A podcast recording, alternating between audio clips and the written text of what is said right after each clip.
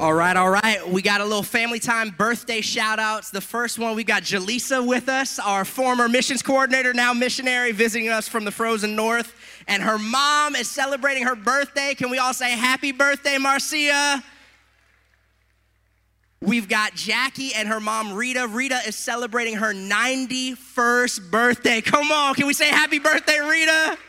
Happy birthday, Rita. And George, our bassist, is celebrating his 40 something born again birthday following Jesus. Came, George, we love you, bro. We're so thankful for you. Why don't you stand with me to your feet? I will stand for the next 34 minutes. You will stand for the next 37 seconds. Say, thank you, Jesus.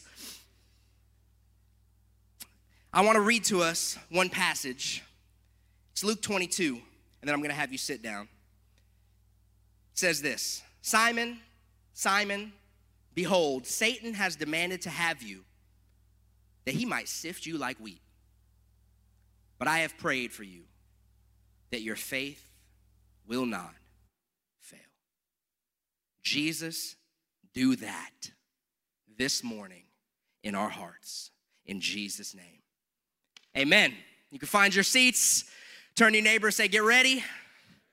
I want to begin with a question. Have you ever had the delightful experience of being surprised by a test you were not prepared for?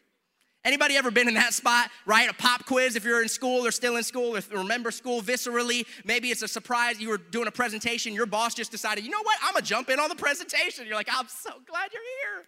It's awesome right? Bring back a little middle school, high, to, high school PTSD in case the Silent Killer series didn't deal with all your trauma. Have you ever sat, do you remember sitting in school and hearing this phrase when you walked in the door? Hey, did you study for the test?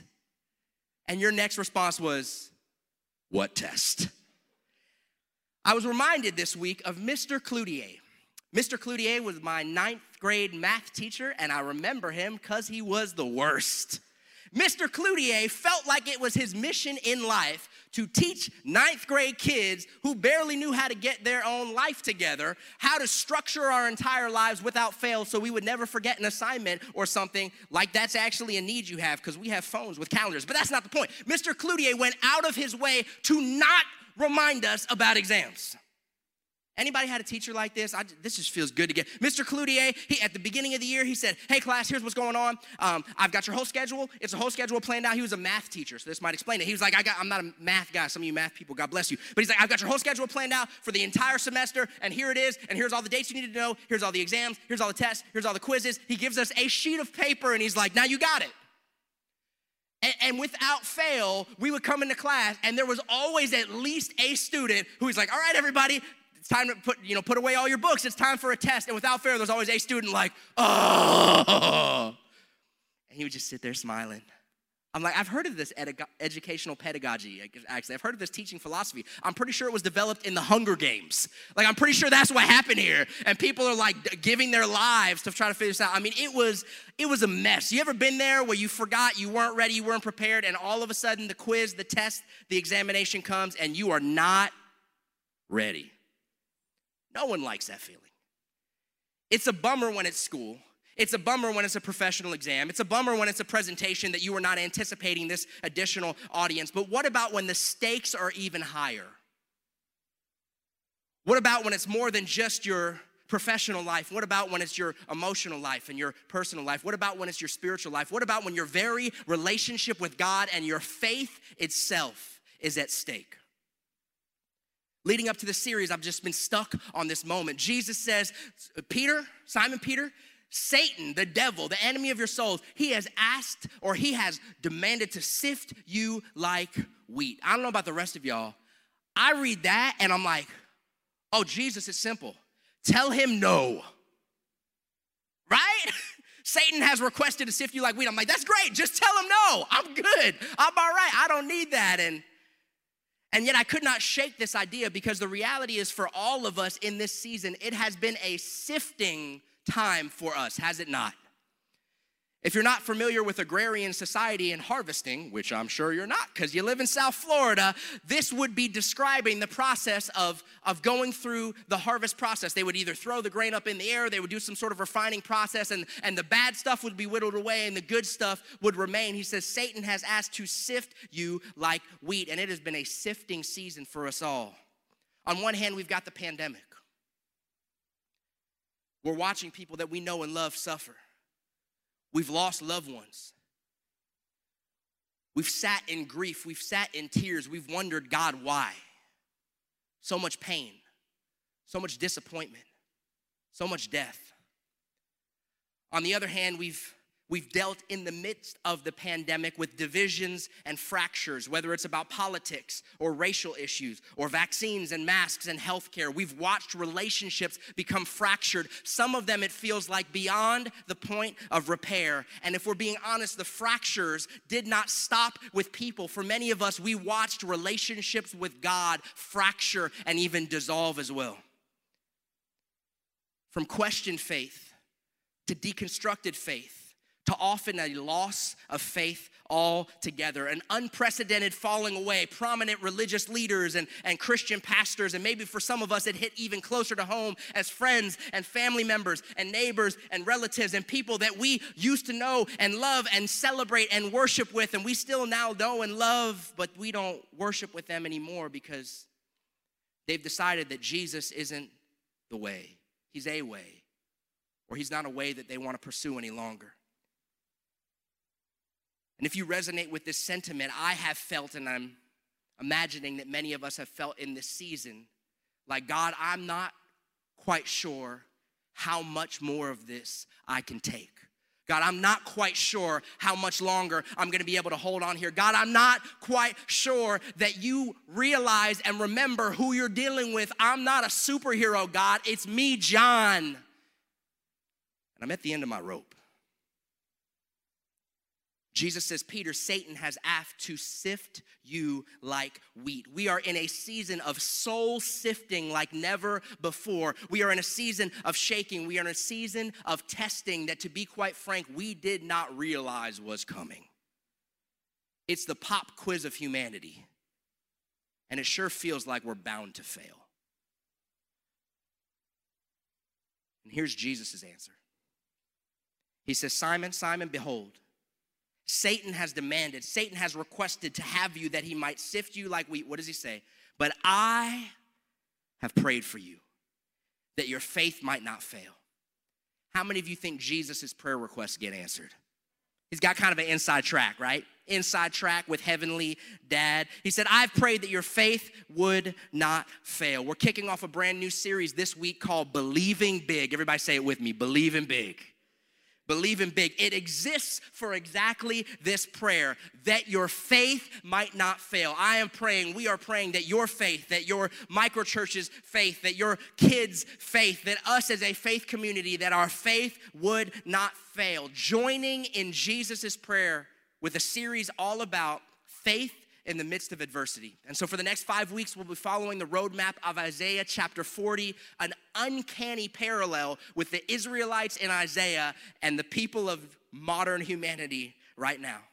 Isaiah is writing to a people whose nation has been destroyed. Their temple lies in ruins. Their kids have been carried into captivity. They're sitting in despair in a foreign land. They've lost their holy city. They've lost their vision. They've lost their hope. They feel forgotten by God. And it says at the end of chapter 39, and they just finally sit down by the river Babylon and weep. Can anybody relate to that sentiment in this season? You're like, man, when you got nothing else to do. It's Isaiah chapter 40, so there's been 39 chapters preceding this, all about the indictment and righteous judgment of God. To be clear, the people of God completely deserved what they had gotten. It was their pride, it was their rebellion. God had given warning after warning after warning. They said, Wow, we're good. Now nah, we're fine. Now nah, we'll figure it out. And finally, they got it and they brought it on themselves. And as he's detailing and outlining all of the destruction that has happened as a consequence of their actions and bad decisions. Then they come to chapter 40. And God, in his infinite mercy and love, begins to breathe. I don't know why I did that.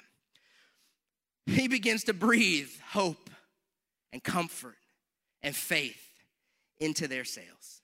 This is a series with a laser focus on injecting faith into your mind, heart, soul, and family. For the next five weeks, I have the assignment of stirring your faith, of nurturing your faith, of watering your faith, of fertilizing your faith. And my prayer is by the end of this series, you will be functioning at the greatest hope and faith levels you have ever had before. Why? Because we need it now more than ever before. And in a world where everything is being shaken, faith taps you into a kingdom which cannot be shaken. Welcome to Believing Big. Anybody ready for this? One time. First things first, and then we'll jump into the first few verses of Isaiah chapter 40. The call to believe can sound overwhelming and stressful, and I'll hit on that, which is why there's great news for you today. If you're taking notes, I jot down here's my big idea, my core premise, and then we'll dive into it. Believing big starts with good news, not good advice. If we're gonna launch into this series, if we're gonna move in the direction I feel like God wants us to move in, believing big starts with good news, the gospel, not good advice or religion. Isaiah chapter 40, if you've got a Bible, you can flip there. If not, I've got it for you up here on the screen. Are you ready? All three of y'all. Are the rest of y'all ready? Okay, you know I'm a talkback preacher. I'm gonna preach better and shorter the more you scream at me. So Justin screamed preacher white boy last week. That was awesome. You can scream whatever you want. I really don't care. Just like say something like Amen, Hallelujah. Y'all know. Okay, here we go. Isaiah 40 starts with this: Comfort, comfort my people, says your God. Speak tenderly to Jerusalem and cry to her that her warfare has ended, her iniquity is pardoned, and she has received from the Lord's hand double for all her sins. Now a voice cries in the wilderness, prepare the way of the Lord. That sound familiar to anybody if you've read the Gospels before? Prepare the way of the Lord, make straight in the desert a highway for our God. Every valley shall be lifted up, every mountain and hill shall be made low, the uneven ground shall become level, and the rough places a plain. And the glory of the Lord. Come on. This is the prayer Lord, do it this morning. The glory of the Lord shall be revealed, and all flesh shall see it together, for the mouth of the Lord has spoken. You ever needed comfort? You ever been in a spot where you needed comfort before this? This verse, this, this chapter kicks off with this interesting starting point comfort, comfort. In Hebrew, you, when you repeat something twice, it's like, no, for real, for real. Like, for real, for real. Comfort, comfort my people. My, my wife and I have two kids. Our oldest is Liam, our youngest is Lucia. She is two years old, and Lucia is sugar sweet. This girl is a comforter for what our boy has in big, bold emotions and crazy energy, which I'm not quite sure where he got that from. Our little girl, Lucia, has in just sugar sweet disposition. I mean, if Liam, if he does something, if he gets upset, if the emotions get in there and he starts crying, Lucia walks over, she's like, I'm sorry, bruh, bruh. She didn't do anything wrong. She's like, I'm sorry, bruh, bruh. I'm sorry. She'll start petting him. She'll start stroking. I'm sorry, bruh, bruh. If, if something's going on and he's upset about something, she'll walk over there and she'll be like, it's okay, bruh, bruh. It's okay, bruh, bruh. If we put Liam in timeout because he's acting a fool and he has not been saved yet and he's sitting there in timeout, we're like, Liam, you got to sit there. Guess what Lucia does? She walks herself over to timeout and sits down there in timeout with Liam so that he doesn't have to be in timeout alone. Everybody say, "Aw." It's sweet, right? I'm like, you're, you're, you're doing counter to what we're trying to. Lucia, you're, you're sabotaging our disciplinary structure here. Gosh, so godly. Our little Lucy, she's a, she's a comforter. She's a comforter. It's an interesting word for Isaiah to kick off this, this chapter 40 diatribe here. But remember the context. It has been brutal for the people of God. They have lost freedom. They've lost their nation. They've lost their temple. They've lost their confidence. And they have begun, and many of them have already lost their hope. And it's interesting because I already feel it. In a series on faith, I can already feel so many of us online here in the room bracing ourselves because you're like, oh, great, here it is. Not only am I a loser in every other area of my life, but I'm a faith loser too. I know it, Pastor John. Praise God. Okay. Like we, we, we brace ourselves for this. I, I, I know, I know. If I only had faith like a mustard seed, I, I don't know what's smaller than a mustard seed. I don't even know what a mustard seed is. I've got like a ketchup seed. I don't know. I don't know. Like, as a dad joke. So hard. So hard. But there's great news Because believing big does not start with good advice, it begins with good news. Here is the great news. When it comes to faith, when it comes to belief, it is not the size of your faith, it is the object of your faith. When it comes to faith, it's not about, well, well how, how good can I do in my positive thinking? How optimistic can I be? Some of us are optimists. We're like, yeah, believe in big. Some of us are pessimists. You already started rolling the eyes in your heart. You're like, oh my gosh. Here's all the optimists. They're going to be all excited. Well, I'm just a realist, Pastor John. Amen. God can work with your realism. Why? Because when it comes to faith, it is not about the size of your faith and the, the religious potential of your optimistic abilities. God made your personality. It's not about the size of your faith, it is about the object of your faith, namely God. It's about God. Your capacity to blow it is not as great as his capacity to redeem it. Your capacity to mess it up is not as great as his capacity to fix it up. Do you understand when it comes to believing big, it's not about how positive you can be and how hopeful you can be. It is about how cognizant you can be of the greatness of your God. That's good news. That's good news. Why? Because we've sinned. Because we're fallible because we've blown it, because we've got our own version of Isaiah's chapter 1 through 39, where God said, Don't do this and don't do that and don't do this. I'm trying to give this call, this path for you to flourish. And we're like, Ah, what do you really know? He's God. He probably knows, but I'm, I'm gonna figure it out on my own. And, and then God, in response to the rebellion, check this out. This is why the way of Jesus is so fundamentally different from any other religious system in response to the obstinate rebellion of his people for 39 chapters, God responds with what? Comfort. This is so counterintuitive. This is so why he responds with a soft answer. He speaks comfort. And then we get to verse 2. Speak tenderly to Jerusalem and cry to her that her warfare is ended, that her iniquity is pardoned, that she has received from the Lord's hand double for all her sins. How many of you are like, yeah, I relate to that one, right? It's funny because I was reading through this and, and, and doing some study and preparing for this series. By the way, we, we had a whole other series planned two weeks ago. We were going to do a whole series on the book of Acts, and we'll still do that, I think, in January. But really felt from the Lord as Pastor Mike and I were prepping and going through stuff that this was a message that we needed to hear in the midst of this moment in this season. And so I'm going through prepping and studying, and, and I'm reading this verse, and, and I'm like, okay, our iniquity is pardoned. Well, that's good news. And, and, and the sins have been covered. That's good news. And then eh, because you've already received from the Lord's hand double for all your sins. You ever felt felt that way, you're like, man, God, I know I did wrong, but this just feels a little over the top. This just feels a little harsh. See, we read this in the way our culture has framed the character and personality of God, but that is not what is saying here.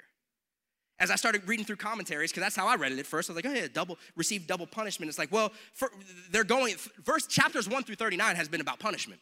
Chapter 40 begins with what? Comfort. God didn't have a random non sequitur like I do sometimes, like, oh, it's great to see you. God is speaking in a linear direction here. He's like, hey, you've received pardon. Hey, you've received forgiveness. Hey, and by the way, you've received a double portion. What's he talking about? He's talking about something much better than you or I would read at first glance. He's talking about the gospel.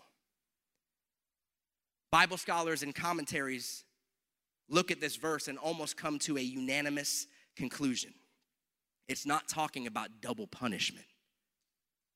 It's way better than that my mom, who you got to hear from this morning, which actually worked out really great, and, and my father have, have been doing a prison ministry for as long as I've been a human being. For as long as I can remember, they would do correspondence with prisoners. And, and I remember sitting uh, at the dinner table, and my mom was like, All right, now we got to pray for, for Jerry, who's, who's in prison. I'm like, Who's Jerry? She's like, Well, we pray. And we would just all, we would be praying for prisoners. They would be getting letters. I remember getting little dollar bills, like birthday gifts from these prisoners who were serving life or double life sentences that had found hope in Jesus, and they had found a family of encouragement in the ministry ministry my parents started and they were doing this stuff. And I'm like, eh, that's kind of weird, but it's cool also at the same time. Like it was very unique upbringing. And and then I remember hearing the stories, and if you've watched the movie The Shawshank Redemption, it kind of has this idea. But when you, when, when you look at prison recidivism rates, when you look at people that have been incarcerated and they finally get out and then they go back in, this crazy phenomena, what happens is that when your iniquities are pardoned, oftentimes the reality of life is even harsher than being in a place that's known. And so, if someone has been incarcerated for a long time, they finally get out, and all of a sudden they're hit with how out of touch they are with the modern world, how much they missed in their current moment, how inequipped and ill equipped they feel for the current situation. And so, out of hopelessness and despondency, they go right back to the very place they knew because while their iniquity was pardoned, there was no good news for them after their forgiveness. Woo, that'll preach. That is religion. Yeah, God, you better work real hard, and maybe, possibly, God might find it in his heart, maybe, to forgive you. And that's it. That's not the gospel. That's not the gospel. See, here's the gospel you have been pardoned and forgiven, right? It's Isaiah 40. That's what it says. You, you, your warfare is ended, your iniquity is pardoned. But God doesn't just get us out of jail hand us our old clothes, and say, All right, here you go. Figure it out and I get out of my face. He rescues, He redeems, and He restores us. Friends, this is the beauty of the gospel. This is the foundation of our hope. If we are going to jump into the series on believing big, it must begin with a deeply entrenched understanding of the holistic nature of the gospel because it is different from religion and it is different from positive thinking and it is different from, man, if you do your best and try real hard, God might see it in his heart to forgive you, maybe, possibly. According to the gospel, and this double portion that Isaiah is highlighting is the fact that you and I in Jesus now are forgiven and accepted. We are pardoned and beloved. We are rescued and redeemed. We are bailed out of jail. Oh, and by the way, adopted into a family. This is the greatest news in the history of humanity. I don't see y'all getting it right now. This is amazing. I know, like, yeah, I know that. No, no, no, but, but, but know that. Like, this is the best news ever. This is better than Tua finally being healthy. This is better than the Miami Dolphins finally deciding to win football games. This is better than, than, than, the Miami Dolphins winning a Super. This is my, better than the Miami Dolphins beating the Jacksonville Jaguars, who God knows can't win a football game against anyone. But if there's anyone who would give an unwinning team a win, it's our tribe. Are we winning, by the way? Does anyone? Not that I care. I'm not very. Okay, good. We're winning. Not that I care, but we are winning. Okay, thank you, Lord. This is even better than Tom Brady announcing his retirement. Come on, somebody. This is good news. You're like, our pastor is a mess. Amen. It's incredible.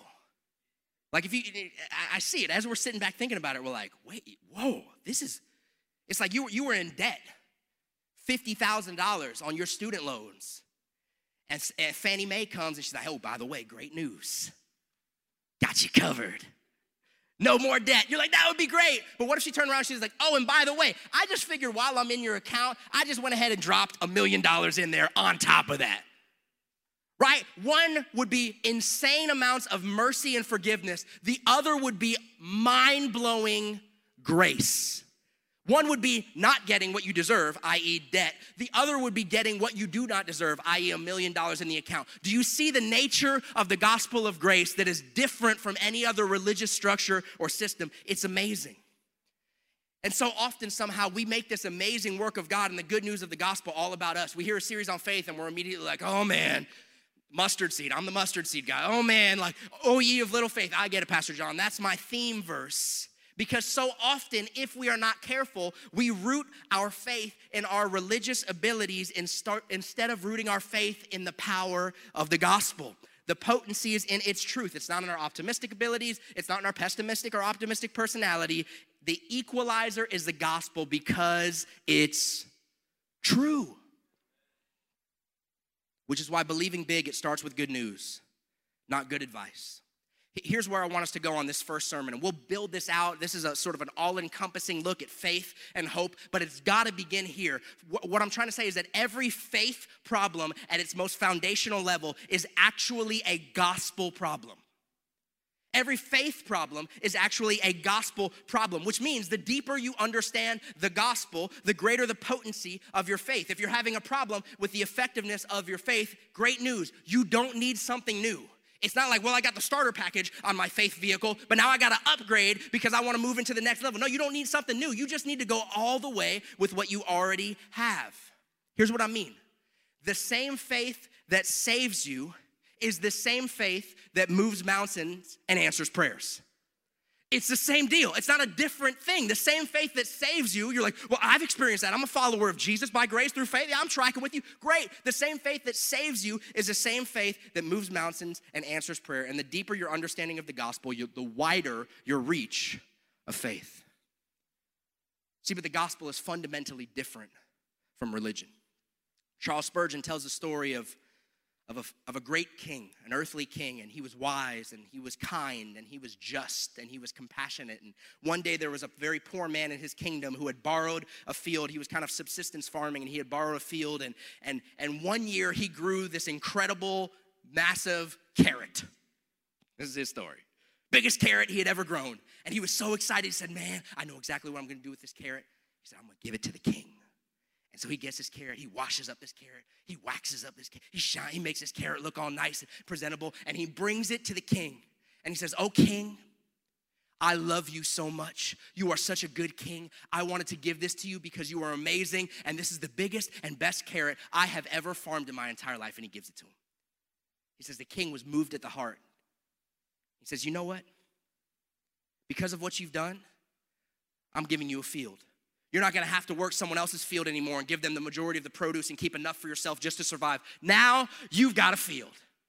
That's amazing, right? Now there's a nobleman in the king's court and he's watching this go down. And so he's kind of like, wait a second. He kind of crunches the numbers. He's like, wait a second. If Buddy gave a carrot and got a field, right? He was an economics major. He's like, if he got if he gave a carrot and got a field, then if I give something more expensive, what's going on? Oh, he's like, oh yeah, yeah, yeah. So he goes home, he looks at all his property. He's like, you know what? I got four horses best horse. And so he brings his horse the next day to court and he's like, Oh, king.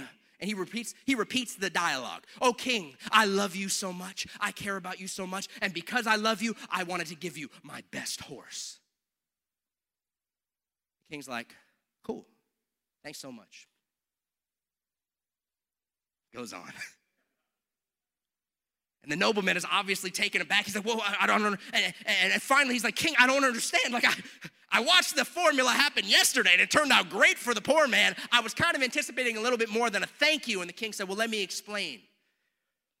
He says, Yesterday, the poor man gave me a carrot, but today, you gave yourself a horse. And this is where we miss it. Remember, there's a story in the Gospels, and, and this woman kind of busts into a house party that's happening with a bunch of religious leaders, and, and she just starts pouring fragrant perfume on Jesus' feet and washing it in her hair. Kind of an awkward scene if you really think about it in your mind. You're like, that'd be the weirdest party ever, right? And Jesus and, and people are getting offended and they're weirded out and they're like, what's happening? And Jesus said, Man, whoever she's been forgiven much, so she does what? She she loves much. She loves much. At the foundational level, this is the gospel. It's all about relationship, it's not about transaction. But the default of our humanity is religion, where we try to use God for our will. We even take spiritual things like prayer and fasting, and instead of allowing it to do what it's supposed to do, which is untwist our heart to move towards His will, we try to twist God's arm to move towards our will. And where religion is going to mechanically control you. The gospel is going to liberate and transform you into who you were designed to be from the start, into who God always intended for you to be. It brings life. The gospel is so different, it's so much more potent, but the default of all humanity is religion, which is why chapters 1 through 39 of Isaiah will never be enough. We've got to get to the good news, not simply the good advice. So, how do we do that? How do we respond? What are we supposed to do, Pastor, with all of this? To begin this journey of believing big, faith hope. Here's my application point prepare the way. Turn your neighbor and say, Prepare the way. Prepare the way. Here's what I want us to do I want us to prepare the way. Verse 3, it says, A voice cries in the wilderness, Prepare the way of the Lord, make straight in the desert a highway for our God. Every valley lifted up, every mountain made low, uneven ground level, rough places a plain, and the glory of the Lord shall be revealed, and all flesh shall see it together, for the mouth of the Lord has spoken.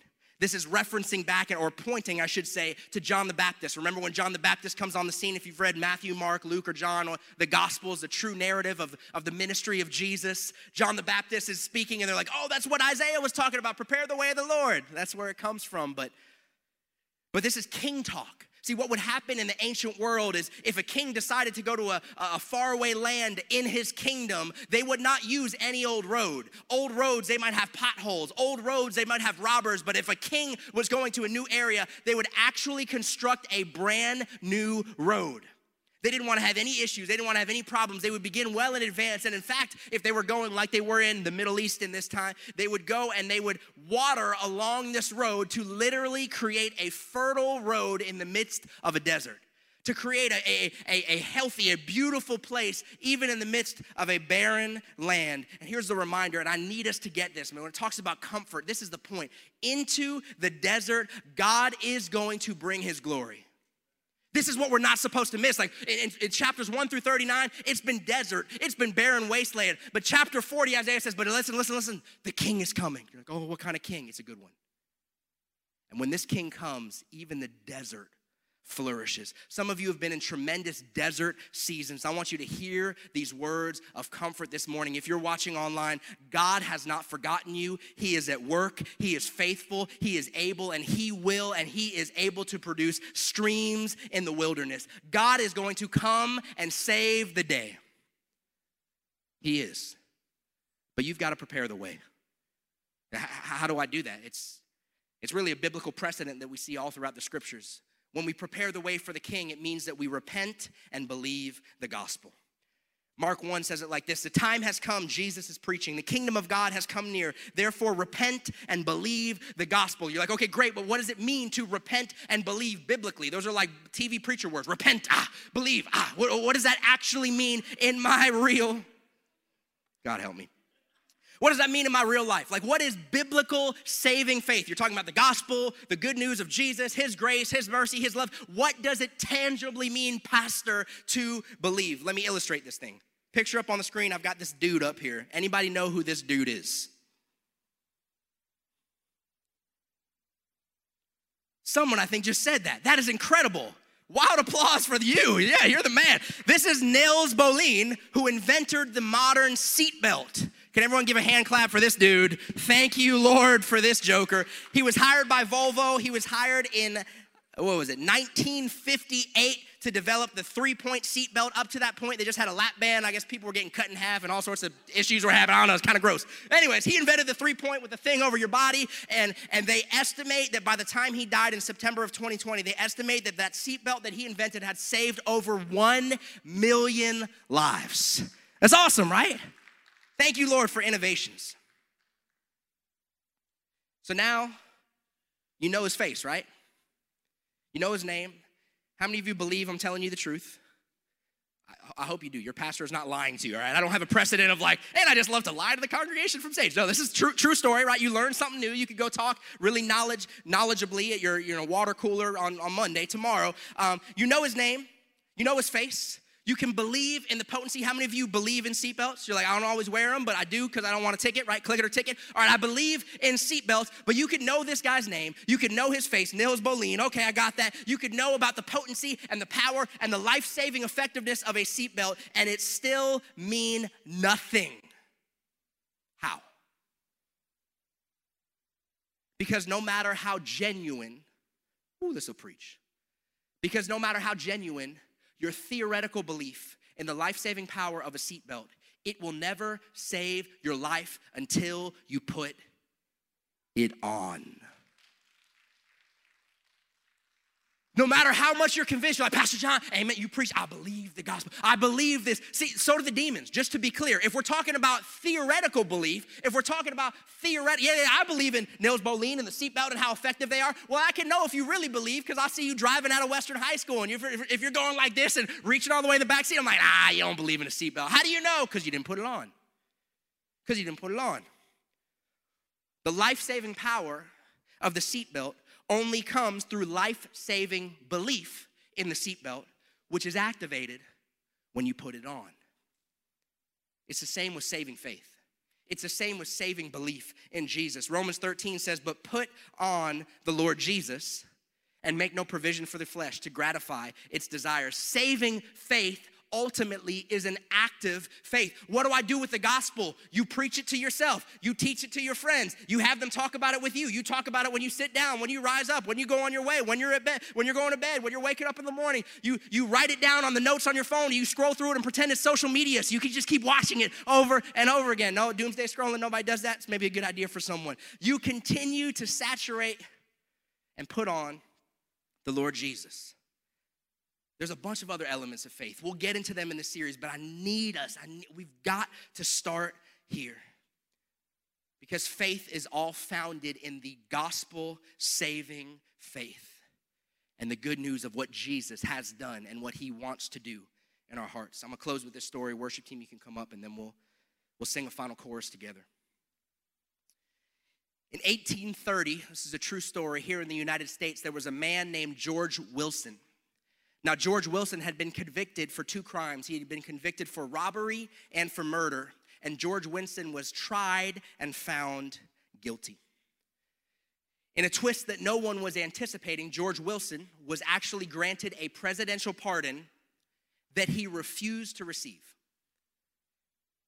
He went on record, he said, Listen, I, I don't want this pardon. They were like, Do you understand how this works? the president has voted to save your life. You'll still do time, but you will not die. He was sentenced to execution. They said, You've been granted a pardon. He said, I know, I know what a pardon is. I don't want to receive it. They're like, Well, we, have never had anyone do that before. it, it, was so confusing. They actually took this is a true story. They took it all the way to the Supreme Court because they were like, What do we do with a guy who has been sentenced to life? Who has been sentenced to the to death, to you know, to capital punishment, but yet he does not want to receive his pardon. They went all the way to the Supreme Court. They could not figure out what exactly they wanted to do with this, and they finally ended up putting him to death. And here's what the judge ruled He said this a pardon is not effective if it is not received. A pardon is not effective if it is not received we hear this story and it's almost laughable. I was reading this, I was like, there's no way this is true. I went, read through a bunch, I'm like, it's true. It's like history, it's crazy. Like, what kind of a person would be facing death, granted a free gift of life, and then turn it aside? Who in the world would, who would ever do that? And then I started thinking a little bit more deeply about it, and I'm like, oh, me. See, the message of the gospel, it's true and powerfully so. It says that you and I were guilty before God. All, all, all, we like sheep have gone astray. All uh, we have all sinned against a righteous and holy God. We've all told God, yeah, yeah, I know what you got to say, but I'm gonna do my own thing. I got it from here. And as a result, like in chapters 1 through 39 of Isaiah, we stand guilty before a righteous God. But the great news of the gospel is that God so loved the world, He looked down on you and I and said, Man, they've got no hope in and of themselves but I love them so much. And he sent his only son, Jesus, to pay the penalty and the punishment that we rightfully deserved and to grant us a pardon from the King of heaven himself. And yet I spent 18 years of my life saying, Now I'm good. I'm good. And a pardon is not a pardon if it is not received. And I had a deep sense in my heart that over the past several months, as we've gone through this silent killer series, that maybe there's some people here in the room, maybe there's some people watching online, and as we hit on specific topics, you realize, oh man, that, that is me. We, we, we hit on greed, we hit on anger, we hit on bitterness. You're like, oh, that's me. And, and there has been a legitimate movement in your heart to say, man, I, I need to invite Jesus in, but you've invited him into a section of your life. If your life was a newspaper, you're like, okay, you can have the sports section, Jesus, or you can have the classified section, Jesus, or you can have the help wanted ad, Jesus. But I, the rest of it, I'm good, actually. I don't need your help. Like, I got, it.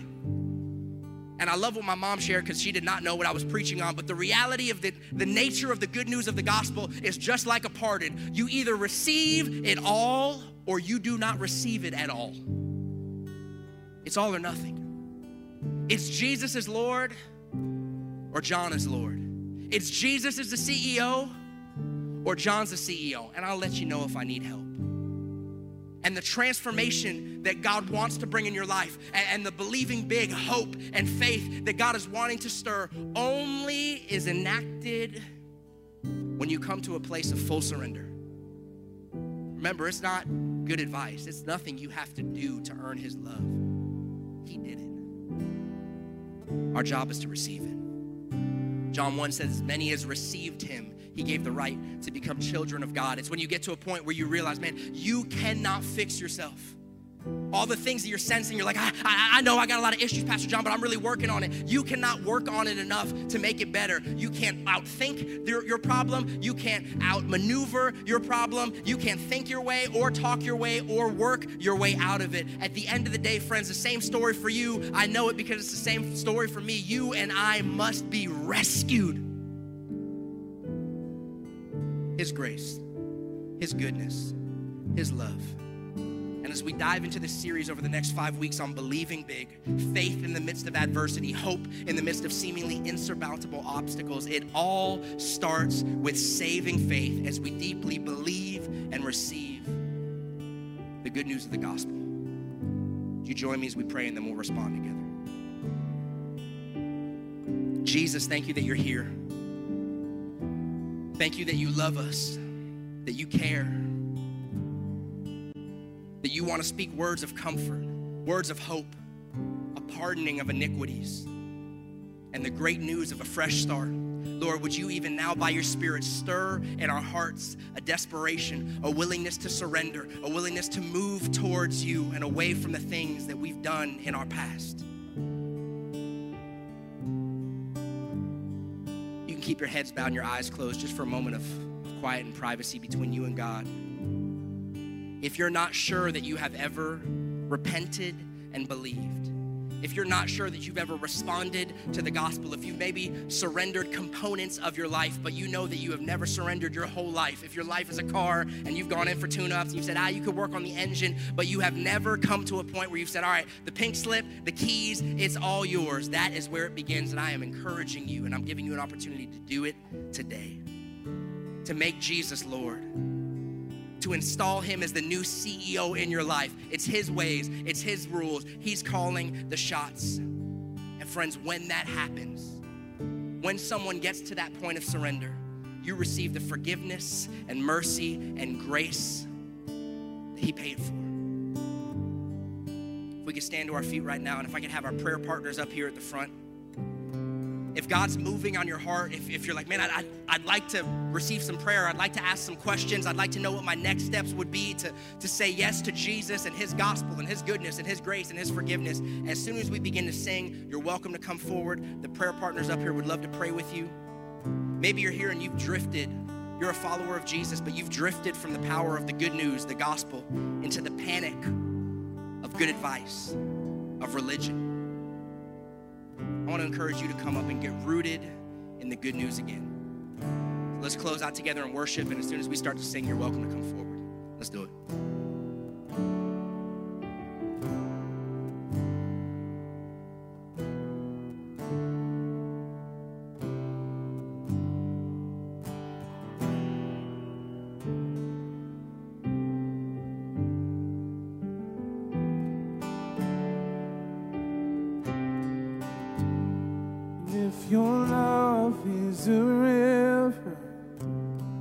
overflowing. And I want it, I want it all.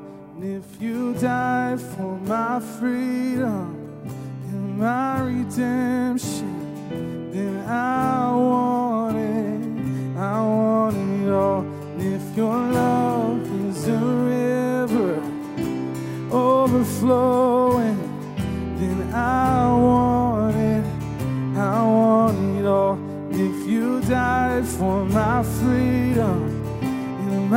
redemption, Then I want it. I want it all. If your love is a river overflowing, then I want it. I want it all.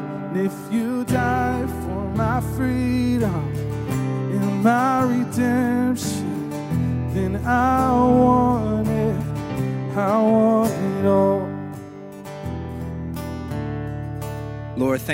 grace and your goodness that's readily available to us when we call. If you're here this morning and you're like, John, I, have responded to this. I, I, I follow Jesus. I believe all of this stuff. Man, I just, honestly, I just stopped at verse one comfort. I just need comfort. There's something powerful that happens when the people of God connect with one another in prayer. I'd encourage you if you're in a rough spot, if you just need some comfort, if you resonated with the first part of the sermon, you're like, I didn't honestly, I'll go listen to it later. I just stuck right there. We would love to pray God's grace and comfort over you. And I believe the Lord's going to do some really incredible things of restoration, even in this moment where two or more are gathered. Jesus says He's right there in the midst. Let me pray over you and then we'll dismiss. Lord, Thank you for your people. God, thank you for this church. I love this church. I love the hearts that are represented here. So genuine, so full of love for you, desiring to be used by you to be a blessing and an encouragement to other people in this season. God, I'm praying that you would use us and commission us out to be agents of comfort. Lord, that with the same comfort we receive from you in the gospel, in your grace, in your forgiveness, in your mercy, we would offer that same comfort to others. Lord, would you help us to walk honestly? If, you if you're moving, then we would be happy to share it and tell the truth about what you've done in our lives and what you could do in the lives of the people we love.